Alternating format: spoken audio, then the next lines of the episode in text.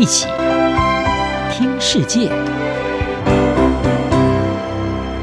欢迎来到一起听世界，请听一下中央广播电台的国际专题报道。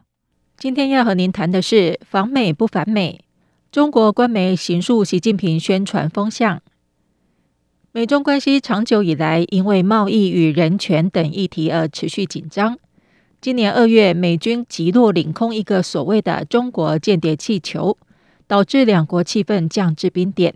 中国影视传播领域向来都会配合国家重要政策做出反应，而中国官媒顺应上意带风向也不是新鲜事。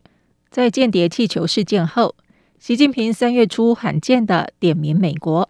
声称以美国为首的西方国家对中国实施了全方位的抑制围堵打压。给中国的发展带来前所未有的严峻挑战。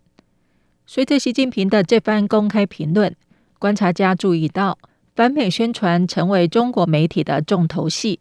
而且中国官方也没有全力阻止国内反美言论在社群媒体上的甚嚣尘上。美国智库詹姆士敦基金会专家欧德纳伦在接受美国之音访问时表示。中共的宣传机构尽力宣扬美国的问题，但对中国所面临的挑战却竭力淡化。他认为，北京尝试利用对美国的负面描述来抵消美国对中国在人权方面以及在缺乏公民自由方面的批评。然而，随着习近平在相隔六年后再度访美，并和美国总统拜登举行自从去年十一月的巴厘岛峰会以来的首次会面。中国官宣可以说是一百八十度大转弯，为营造气氛，在短短八个月内从反美变成亲美。不但新华社连发五篇标题写着“推动中美关系回到正轨”的系列评论，人民日报也声称中美重返巴厘岛，通往旧金山。符合双方共同利益和国际社会的普遍期待。尽管拜习会未能解决美国对晶片出口制裁等关键议题，但中国官媒的语调已经和过去不同。报道着重在习近平担任河北省正定县委书记时，带领农业访问团访问美国爱荷华州时的笑容，和居民们在火炉边亲切谈话，以及和拜登分享巧克力的温馨回忆。中国社群媒体的影片也显示，美中领袖在花园里聊天散步，两人脸上的笑容。而关于美国的科技制裁与台海紧张，则是着墨甚少。专家认为，中国媒体的宣传方向和语调是想向中国民众显示，习近平和拜登平起平坐，凸显拜登想要和中国稳定关系的期盼。并且向国内的官僚机构与企业发出了可以跟美国人接触的讯号。然而，这反而显示出中国在经济愈振乏力、社会气氛低迷之际，想要转移焦点的目的。新加坡拉惹勒南国际关系学院专家李明江认为，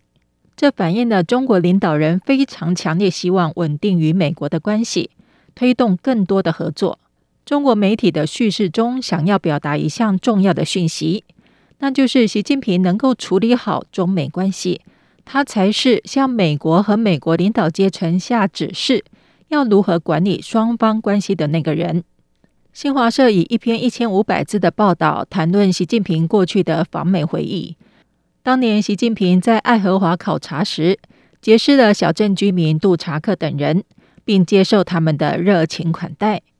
习近平在二零一二年担任国家副主席，即将成为最高领导人时，曾经就地重游，也和这群老朋友相见欢。文中指出，习近平永远不会忘记他的美国朋友，并相信国与国的关系关键在于人民。对此，杜查克认为，习近平对爱荷华的喜爱是真的，但他也确实把自己和爱荷华的这段关系当作宣传。这让他人性化，让他有能力绕过美国媒体，显示出他和美国人民的关系。当中国需要提升习近平在国内外的支持时，就会利用这一点。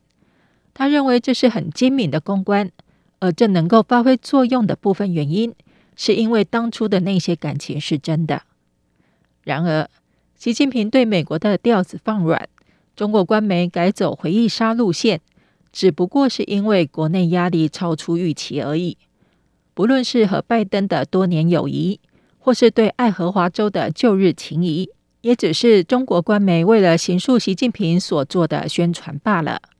以上专题由吴宁康编辑播报，谢谢收听。